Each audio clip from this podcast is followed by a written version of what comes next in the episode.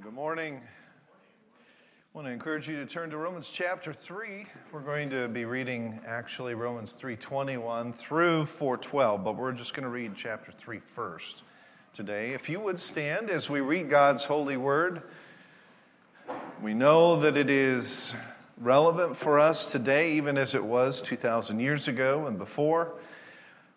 Paul writes, beginning in verse 21 of Romans 3 But now the righteousness of God has been manifested apart from the law, although the law and the prophets bear witness to it. The righteousness of God through faith in Jesus Christ for all who believe. For there is no distinction, for all have sinned and fall short of the glory of God and are justified by his grace as a gift through his redemption that is in Christ Jesus whom God put forward as a propitiation by his blood to be received by faith. This was to show God's righteousness, because in his divine forbearance he had passed over former sins. It was to show his righteousness at the present time, so that he might be just and the justifier of the one who has faith in Jesus. Then what becomes of our boasting? It is excluded. By what kind of law? By a law of works? No, but by the law of faith. For we hold that one is justified by faith apart from the works of the law? Or is God the God of the Jews only? Let's pray. Father, we do thank you for your word, and these are some difficult, perhaps, words as we read them. For some, they're difficult because of, of what they mean, and for others, because they are unfamiliar. I just pray that you would help us to understand today. You would help us to agree with your wisdom. And Lord, change us through your word. In Jesus' name, amen. You may be seated.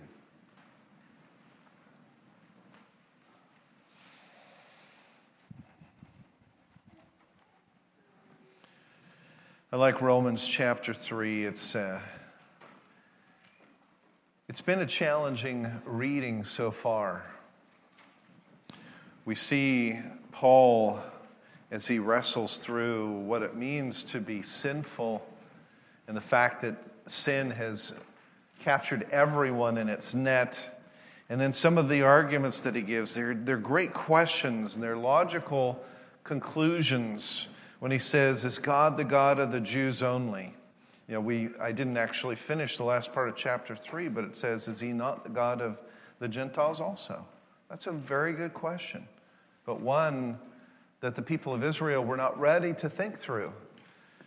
And, and he answers most of his questions throughout Romans because this isn't just about throwing up good questions like rhetorical flourishes and then just letting them hang and, and, and fade away.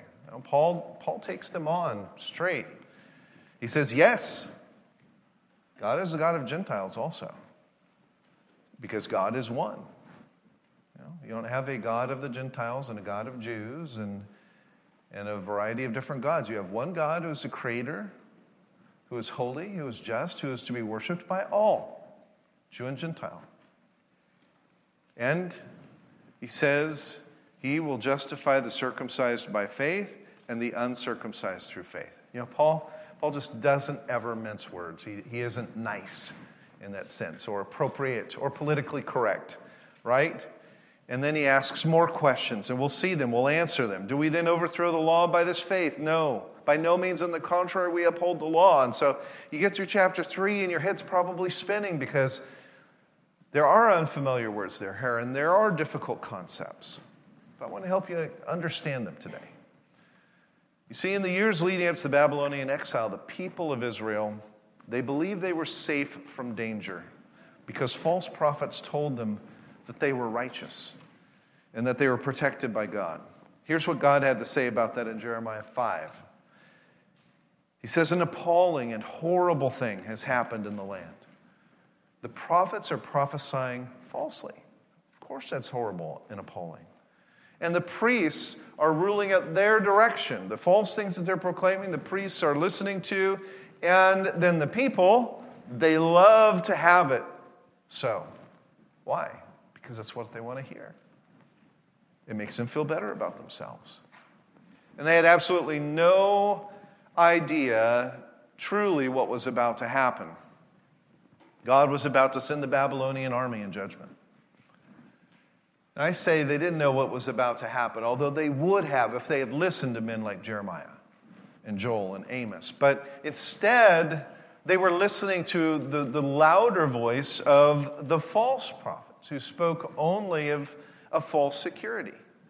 And that's why Solomon says, you know, what has been is what will be. It's in Ecclesiastes 1 9. And what has been done is what will be done. There's nothing new under the sun. That's not just to say that we have the same types of experiences, it has to say also that the same types of sins, the same patterns, right? This has happened all throughout Israel's history. Just as the prophets of Jeremiah's day failed to warn their hearers of the danger they were in, it was happening again in Paul's day. The religious leaders were falsely proclaiming a diluted gospel. They were failing to warn those who listened to them, and yet it's not as if, remember how I said, it's not as if the people in Jeremiah's day didn't have Jeremiah and Joel and Amos speaking truth to them. And Paul says it's not as if you, the Old Testament scriptures haven't been preparing you for this.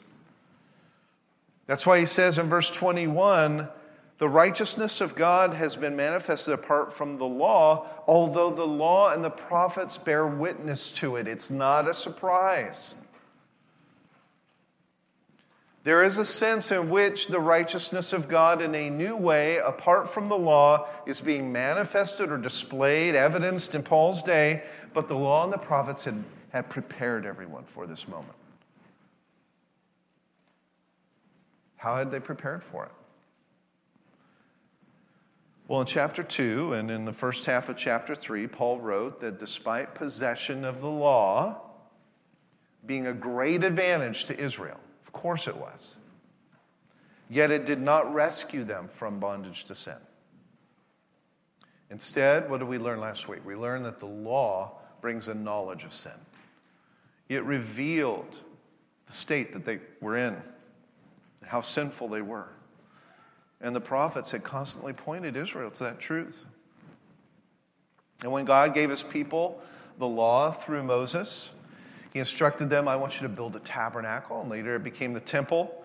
And here the people would, because of their knowledge of sin that was revealed by the law, they would bring their animals, right, and their sacrifices and offerings and in this sense, both because of the law revealing sin and the prophets telling them that there was no way through the law to fix their sin, by their action of sacrificing constantly and it not being a permanent solution, it was all a constant witness. It was a testimony of the need for forgiveness outside of the law. All that the law can do is reveal God's perfect standards and our constant failure to live up to them. And that's why the words, but now, that start in verse 21 are so sweet. Those are wonderful words. After centuries of a need for something outside the law to provide redemption, Paul says that the righteousness apart from God is revealed. In the early 20th century, Martyn Lloyd-Jones once said, There are no more wonderful words in the whole of Scripture than just these two words, but now. Why would he say that? It's because, given what Paul has said so far, we arrive at verse 21 hopeless, don't we? We're hopeless when we get to verse 21. And the natural question is Is there any way to be rescued from this burden and weight and bondage of sin?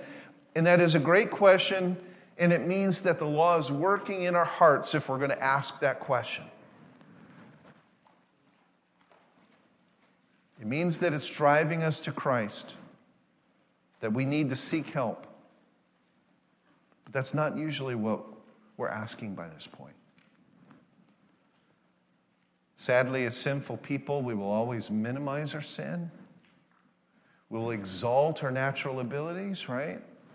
Make excuses for ourselves, endless plans for our salvation on our own efforts. We would rather listen to teachers that proclaim to us a false and easy peace than to hear what Paul has been writing. And verse 23 is clear there is no distinction between Jew and Gentile, for all have sinned. Does that mean you? Yes. Does it mean me? Absolutely. All have sinned and fallen short of the glory of God. Did you know that 85% of American adults believe that they will stand before God to be judged and that hell exists, but only 11% think that they might go there? To hell, that is. That's because of what the false teachers are saying today. Paul reminds us that our God is righteous. We've seen that term a lot in Romans so far, and it, the word righteous means to do what is morally right. What does it mean for God to do what is right? It means that He always acts consistently with His own character. He will never, for example, say to us, Do not lie, and then Himself lie.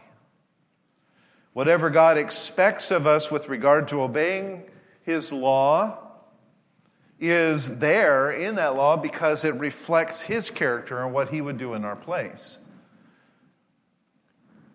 Our passage, though, talks about our righteousness apart from or outside of the law. And what that means is God is perfectly holy, He is perfectly good, and we are completely depraved and dead in our sin. And because God is righteous, remember the word righteous means you all, He always does what is morally right, which is consistent with His character. Because He is always righteous, that means he is holy. He expects us to perfectly obey His law. And when we don't, it means He must consistently act as consistent with His justice and condemn us in judgment. And this is why Lloyd Jones is excited about the phrase, but now, because God determined. He determined a way to judge sin that would be consistent with his character and yet also able to save us. And but now says, the time has come. Here's the moment. And what would that be? What is the life raft that is thrown to all of us as we get through to Romans 3:23 where it says all have sinned and fallen short of the glory of God? What is the life raft where we've learned that it's Jew and Gentile all of us are caught in sin. It is what we find in these first verses here, verse 24 and 25. We are justified by his grace as a gift. A gift. We are justified by his grace as a gift through the redemption that is in Christ Jesus, whom God put forward as a propitiation by his blood to be received by faith how could there be any better news? Because God does not grade on a curve. He doesn't look at the, at the mean or the average or the median. He expects absolute perfection, friends. And yet, the typical American does not like that gospel. He doesn't want to hear about sin and powerlessness and hopelessness. He won't respond to news about his sin unless the church dresses up the message with other offers. He's not interested in absolute statements, particularly about being perfectly obedient. And he's not terribly interested in his future if it means sacrificing things that he likes. And so, trying to reach him through concern for his eternal destiny or telling him what God commands is not very effective. What he is interested in is feeling better about himself right now. He's asking, What can help me deal with this pain that I'm struggling through? He's interested in his marriage and his friendships and his career and his recovery from, from past issues and so on. That's why it is so tempting for false teachers and prophets to provide that type of teaching. And while it is true that there are many benefits to the Christian life, these benefits must not be confused with the gospel. It's important that we understand that. The gospel is not about helping you feel better about yourself and your circumstances. Fundamentally, the gospel is about your rebellion against a holy and wrathful God who will ultimately condemn you to hell unless you surrender and repent. That's what Romans 1 through 3 is saying. Only Christ can provide forgiveness for sin.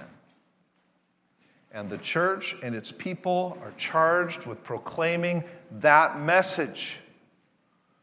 And so we have to be bold and realize that if we are truthful, if we're truthful about that part of the gospel, well, then God, when we get to Romans 3 24 through 25, this is wonderful, joy fulfilling news. How can God expect such a high standard of perfection and yet remain righteous when we fail to achieve it? Verse 26 says, It was to show his righteousness at the present time so that he might be just and the justifier of the one who has faith in Jesus. God is righteous because he is both just in judging us for our sins, and he is the justifier, the one who makes, who declares us righteous through his actions. Paul says in Titus 3:5 that God the Son, by his mercy alone, and not because of your value and worth, became a man, died on the cross, took the penalty for your sin, the wrath of the Father upon himself, and he was able to justify you, which means that he was able to declare you righteous even though you weren't, because Jesus was resurrected from the dead in order that you might not have to die for your sin, so that you could have his righteousness, not yours, his righteousness imputed to you. I know that's hard, especially maybe for some of you younger ones, to, to fully understand what it is that God did. But I want you to understand a few things. First, this is a gift from God. It begins with what He started as a work, what He finished as a work. It's totally dependent upon His power. He is both just and He is the justifier. And you must believe that. That's what God is asking of you and me. Martin Luther was used by the Lord to recover this particular doctrine 500 years ago in the Reformation said that what we believe about these few verses that we've just been reading is appointed for the rise or fall of the church. He thought that the doctrine of justification was that important. Because the gospel is not about Christ waiting outside the door of your heart, knocking frantically, just hoping that you will one day hear and open the door. It's not that Christ will meet you with all of your needs and, and give you personal fulfillment and happiness. The gospel is that Jesus Christ is king, and that king, for his glory and out of loving grace, took your place atoned for your sin because God is just. But then the Lord, in his mercy, applied Christ's righteousness to you and declared you righteous to justify you. So, you, what I'm saying, friends, is as hard and as kind of heartrending and soul exposing as the first three chapters have been don't leave chapter three without a skip in your step. Because this is wonderful news. In 1 Corinthians 2, verse 1, Paul writes, When I came to you, brothers, I didn't come proclaiming to you the testimony of God with lofty speech or wisdom. In other words, he's saying, I didn't come with fancy arguments, and I didn't come with a bunch of practical advice and try to tie Christianity together with Greek culture and paganism and try to make it appear relevant. No, he says, I decided to know nothing among you except Jesus Christ and him crucified. And to the one who hungers and thirsts for the righteousness of God that Paul talks about in verse 21, there is redemption and salvation in Jesus. And so the question is do you hunger and thirst for that kind of righteousness that you don't possess in yourself, that you can't create through works? Thank the Lord that there is justification apart, there is righteousness that God displays apart from the law because we would all be dead under the law. And later, Paul will say there is no condemnation to those who are in Christ Jesus. But as long as we remain self righteous friends, as long as we think we can save ourselves, we can't move past these first three chapters. We're just not ready for. What comes next? I know that so many of us have been taught things like the early bird gets the worm, no pain, no gain, there's no such thing as a free lunch. You get what you pay for. God helps those who help themselves. Those are all the mantras of American culture. Lift yourself up by your own bootstraps, all of those things. That was true of Paul's readers as well. And, and their natural question was well, we've lived our lives regularly sacrificing for our sins, relying on our relationship to Abraham. How can you say that one is justified by faith apart from works? And Paul knew his readers would wonder about that question. And so he says something important and then asks, a logical question. First, he says in verse 25, God put forward Christ Jesus as a propitiation by his blood to be received by faith, to show God's righteousness, because in his divine forbearance he had passed over former sins. Now, we can't fully appreciate what Paul has just said here, but I want to help you understand.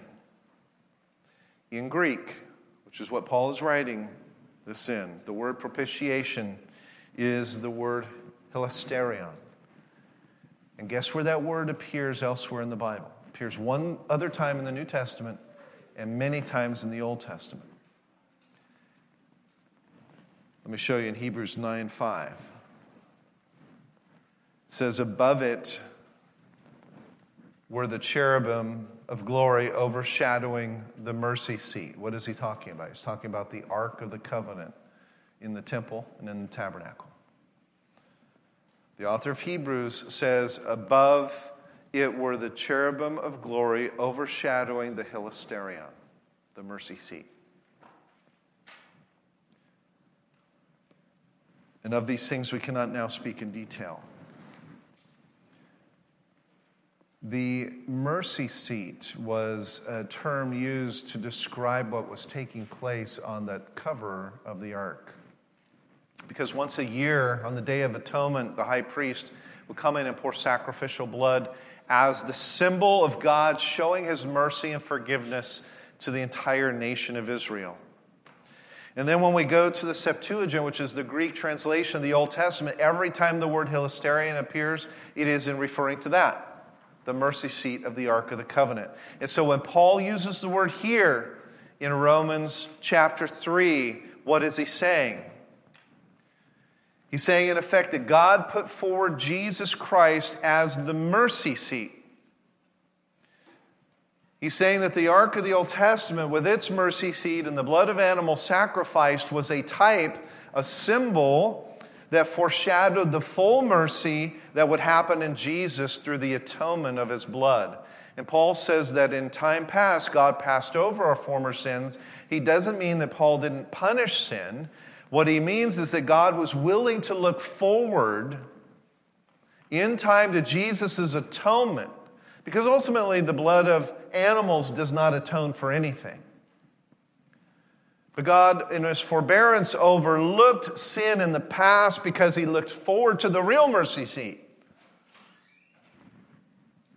To the sacrifice of the true Lamb who takes away the sins of the world because he knew he would forgive them in the Old Testament the same way he forgives us through Jesus Christ. Salvation is the same in the Old Testament period and the New Testament period. The Israelites brought animals, blood was poured upon the mercy seat.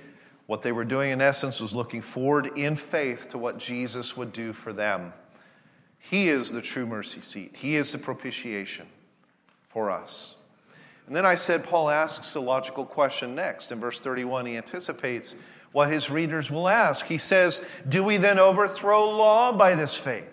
I mean, if Jesus is the mercy seat, then perhaps really the law and the sacrificial system was all irrelevant. Perhaps the whole Old Testament is irrelevant. But then Paul writes, By no means. On the contrary, we uphold the law. And that's what chapter 4 is all about. Here, Paul takes two of the biggest heroes of the Old Testament, Abraham and King David, and proves that they too were justified by faith. Let's take a look at it, verses 1 through 4 in chapter 4. What then shall we say was gained by Abraham? I mean, what relevance was there, right? What, what happened there? For if Abraham was justified by works, he has something to boast about. But not before God, for what does the scripture say? Abraham believed God and it was counted to him as righteousness. Abraham, one of the greatest men of history, honored throughout the world, revered in three world religions Judaism, Christianity, and Islam. Obviously, highly regarded by Israel in, in Christ's time, to the Jews, he was the epitome of righteousness. After all, he is the one that God, he was the one that received the covenant and promises from God. Rabbis in, in Jesus' time taught that Abraham was justified by his works of righteousness, that he earned his way into God's good pleasure. In the book of Jubilees, Written just before Christ, we read these words Abraham was perfect in all his dealings with the Lord and gained favor by his righteousness throughout his life. Does that match the book of Genesis? Was Abraham perfect in all of his ways? But what was it that made Abraham a friend of God? It was not because he was such a great guy. What do verses 5 through 6 say? Now, to the one who works, his wages are not counted as a gift, but as his due. And to the one who does not work, but believes in him who justifies the ungodly, Abraham being one of many subjects of who is ungodly, his faith is counted as righteousness, just as David, now he loops in David in there, another big hero, also speaks of the blessing of the one to whom God counts righteousness apart from works. Paul's including Abraham in the ungodly category. And we know that to be true if, if we read our Bibles and knew our Bibles and our stories, we knew that Abraham lived in the city of Ur, of the Chaldees, what is now southern Iraq. Southern Mesopotamia was a large city which lay just east of the Euphrates River. An amazing feat. Ancient engineers had diverted some of the river's water many miles across the desert to empty into a man made harbor inside the city. And people would come down boats, rafts with their things to trade down the Euphrates from the mountains in the north and the Assyrian region there up above in the north, just below modern Turkey, and they'd sail right in through the city wall and into the harbor district, and they'd be greeted by local scribes, catalog. Eh, don't think of the time of Abraham just because it's thousands of years ago as somehow being so antiquated that it wouldn't resemble today. Yes, remove some of the technology, but you've got trade and all kinds of things going on in Ur, one of the major cities of its time. But like most of the Mesopotamian cities, most of the cities throughout the whole world, in Abraham's time, it was polytheistic, and people there believed in multiple gods and goddesses. And God even told Israel through Joshua in Joshua 24 2 that long ago your fathers lived beyond the Euphrates, Terah, the father of Abraham and of Nahor, and they served other gods. But despite this, God chose to call Abram out of Mesopotamia, out of sin, out of a polytheistic family, to start a nation through him that would become, as Exodus 19 describes, a kingdom of priests and a holy nation. And even after leaving Ur, Abraham still struggled with sin. When famine strikes the land, he decides he can't eat a promise. And so he goes down to Egypt. And then, fearful that the Egyptians will consider Sarah his wife beautiful and desire to take her and potentially kill him, while he jeopardizes Sarah's well being and character by saying that she's his sister. And there are more incidents. But suffice it to say that Abraham was an ungodly man. And Paul's point in verse 5 is that God justifies even the worst of ungodly men on the basis of faith. And God did the same thing with you, friends.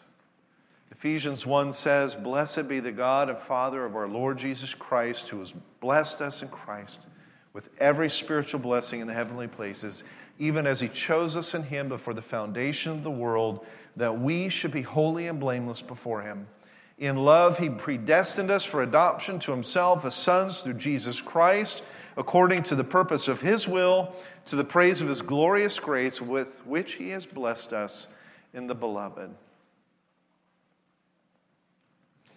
Just as God chose Abraham and took the initiative to call him out of a life of sin, God chose you before the foundation of the world that you should be holy and blameless before him.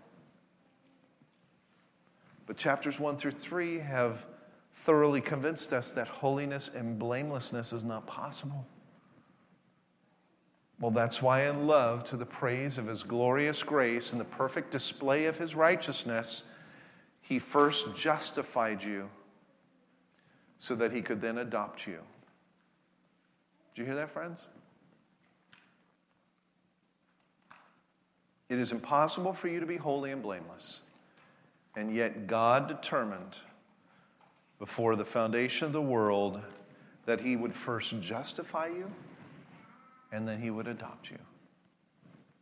The same author that writes chapters 1 through 3 of Romans writes this magnificent chapter of Ephesians.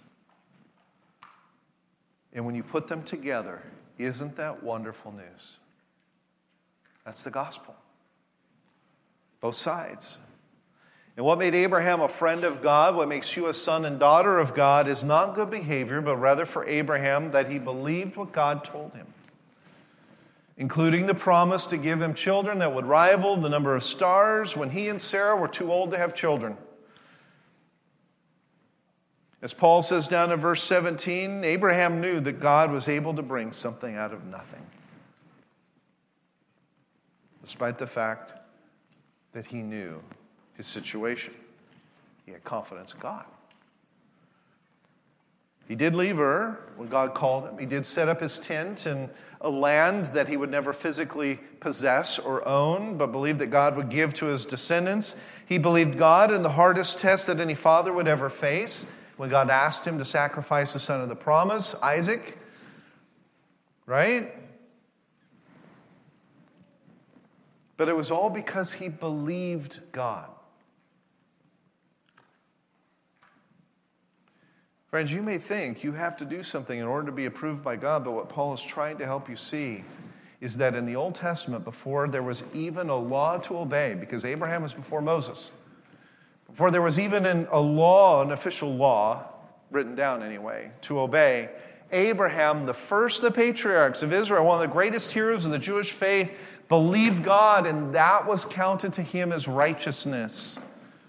Even though he still struggled with sin, even though he was an ungodly man and did not deserve God's grace, he did not earn God's approval. He believed God. That's what you're asked to do. And that term counted that we see in verse 3 occurs more than 10 times in these verses and in the ones that follow. It was used with regard to financial and commercial matters. It's, it's where we get the term accounting. There's probably nothing more objective and unemotional than accounting. Numbers don't lie, as they say. People can make numbers say things, But the numbers themselves don't lie, at least for trustworthy accountants.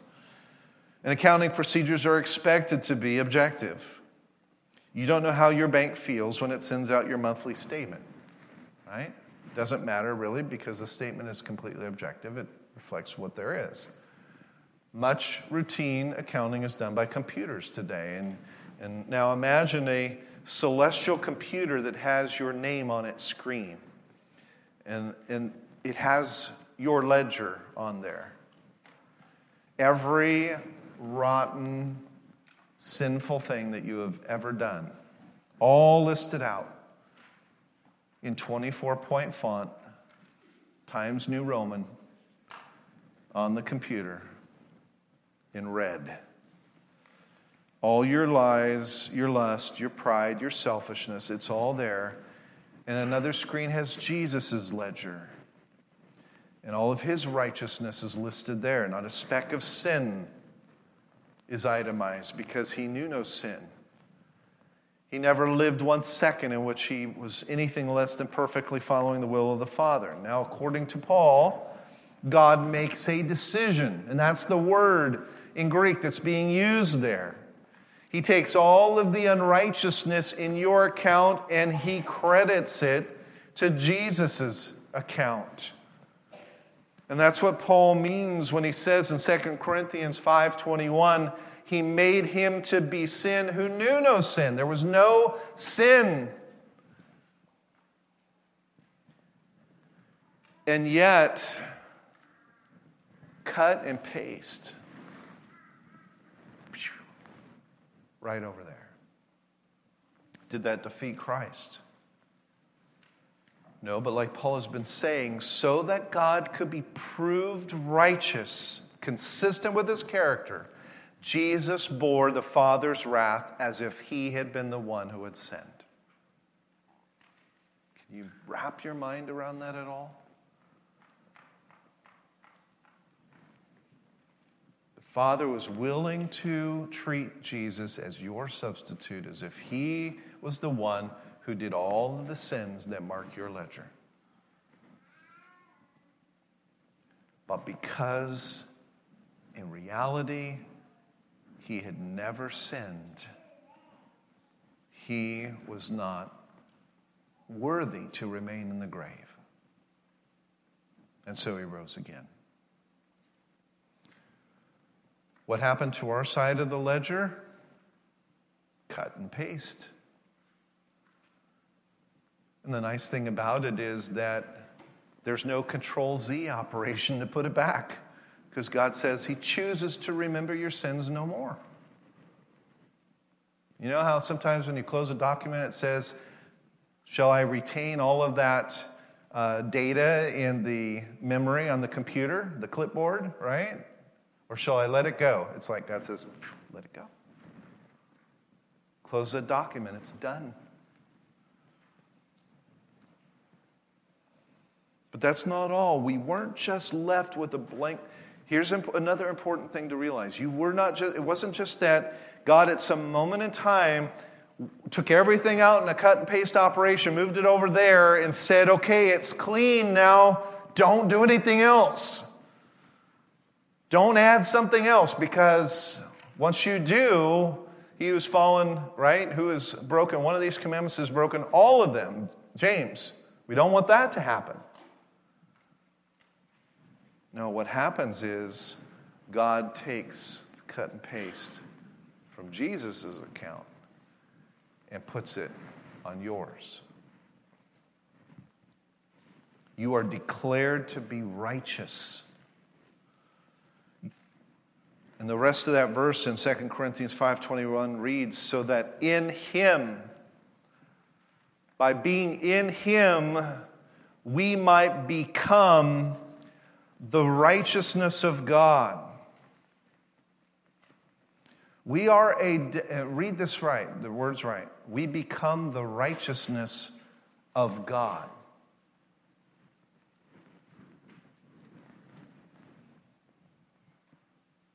That says is, in Christ, we become a testimony to the righteousness of God. His righteousness is imputed and credited and reckoned to our account. God has been able to say, I have been both just in punishing sin, and I have been gracious in justifying you who did not deserve it. All has been taken care of. Was Abraham the only example? No. In verses 7 through 8, Paul talks about King David.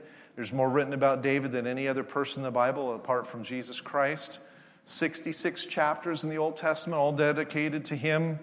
Suffice it to say, he is one of the, if not the central figure in the Old Testament.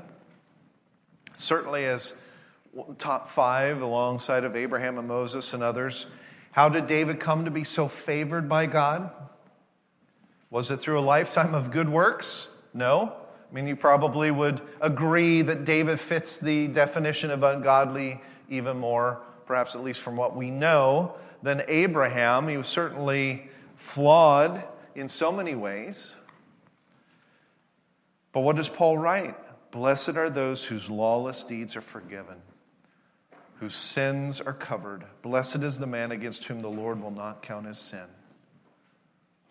And when, he is, when he's saying these words, guess what he's doing? He's actually quoting David himself. David in Psalm 32 wrote these words after he had committed adultery and murder. He wrote these words Blessed are the man whose lawless deeds are forgiven, whose sins are, are covered. Against whom the Lord will not count his sin. Again, even in the Old Testament, this, this thought of, I'm not having this accounted to me as I should. Why? Because of faith, but ultimately because of the sacrifice of Jesus Christ. God would never again count David's sin against him. But not without consequence, friends. And, and please hear this. Just because God forgives sin and will not impute sin to you, but imputes Christ's righteousness to you that does not remove the consequences of your sin. There's much pain and heartache that followed David's life as a result of his past sins. But David was justified freely through God's grace, ultimately through Jesus Christ. He didn't deserve it, but he served a God who is both just and justifier. I want you to remember that phrase today. If there's some, you know, most of you, if I ask you in three weeks what I spoke on today, will have a very difficult time. Much to my eternal unhappiness, every, every month. You'll forget in three weeks what I spoke on today. But if you'll remember this, God is both just and justifier.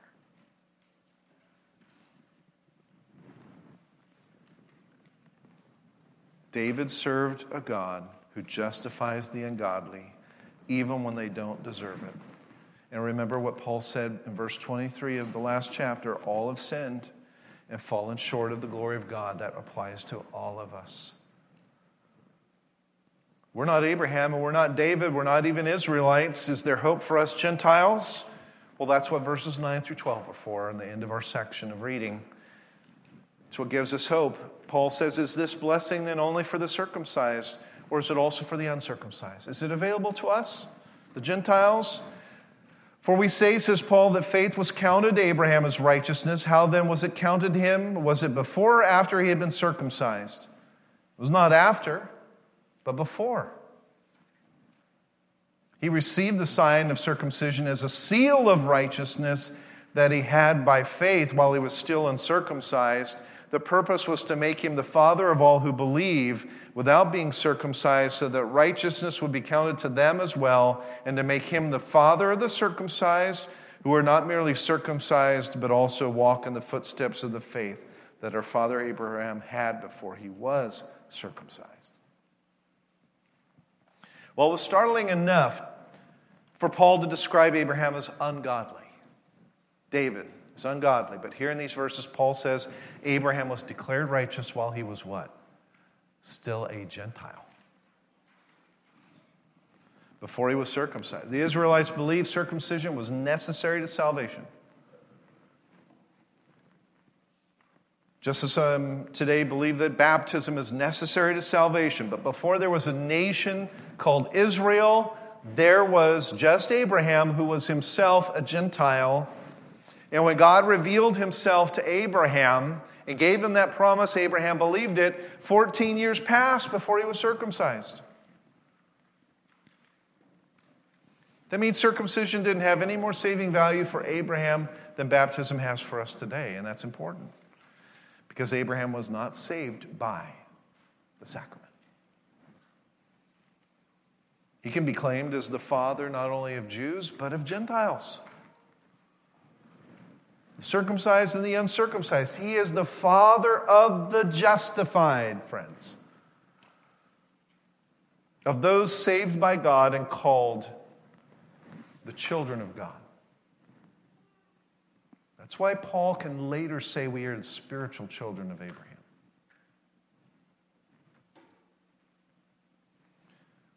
So listen carefully. It is not the uncircumcised Gentile who must come to the Jews' circumcision for salvation. It is the circumcised Israelite who must come to the uncircumcised Gentiles, Abraham's faith.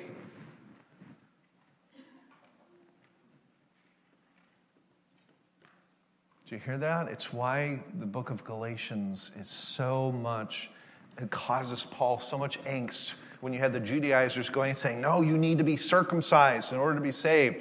Listen, it is not the uncircumcised Gentile who must come to the Jews' circumcision for salvation. It is the circumcised Israelite who must come to the uncircumcised Gentile, Abraham's faith for salvation.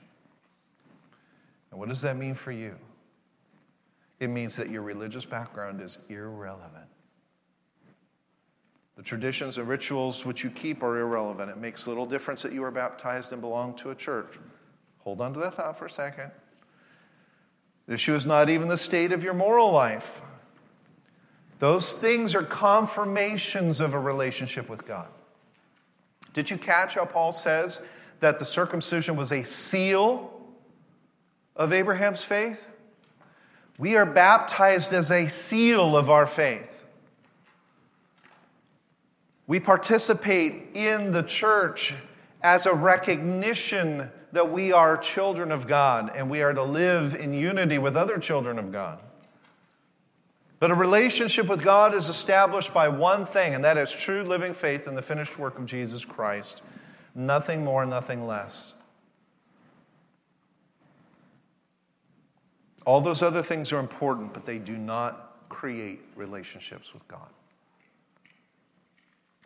And so, the, the, the most important question that you could be asked this morning is Do you believe? Not did you carry a Bible in this morning? Not did you come faithfully as the whatever number of Sundays that you've been here and sat in a chair and listened to me drone on to you today. But do you believe? That's the most important question you'll ever ask and answer. Do you believe that you are a sinner? Do you believe that the law has no ability to save you, but only to reveal your sin? Do you believe that God is just in condemning you for that sin? Do you believe that God, in His grace and mercy, sent Jesus Christ to die on the cross for your sin? And that because of His righteousness, you have been justified? declared righteousness as you believe that those things took place? That's the question. That's the gospel. As Paul writes at the conclusion of chapter 4, verses 23 to 25, but the words, it was counted to him, were not written for his sake alone, but for ours also. It will be counted to us who believe in him, who raised from the dead Jesus our Lord, who was delivered up for our trespasses and raised for our justification. Horatio Bonar captured this thought beautifully in one of my favorite songs, Not What My Hands Have Done. He writes this in one of the stanzas Now, what these hands have done can save this guilty soul. Now, what this toiling flesh has borne can make my spirit whole. Not what I feel or do can give me peace with God. Not all my prayers and sighs, and not even my tears can bear this awful load. But thy work alone, O Christ, can ease this weight of sin. Thy blood alone, O Lamb of God, can give, give me peace within. Thy grace alone, O God, to me can pardon speak. Thy power alone, O Son of God, can this sore bondage break. And so I bless the Christ of God. I rest on love divine. And with unfaltering lip and heart, I call this Savior mine. That's, that's faith, is it not? And it really is the wonderful news of Romans. We had to get through that hard part, and there's still hard stuff to come.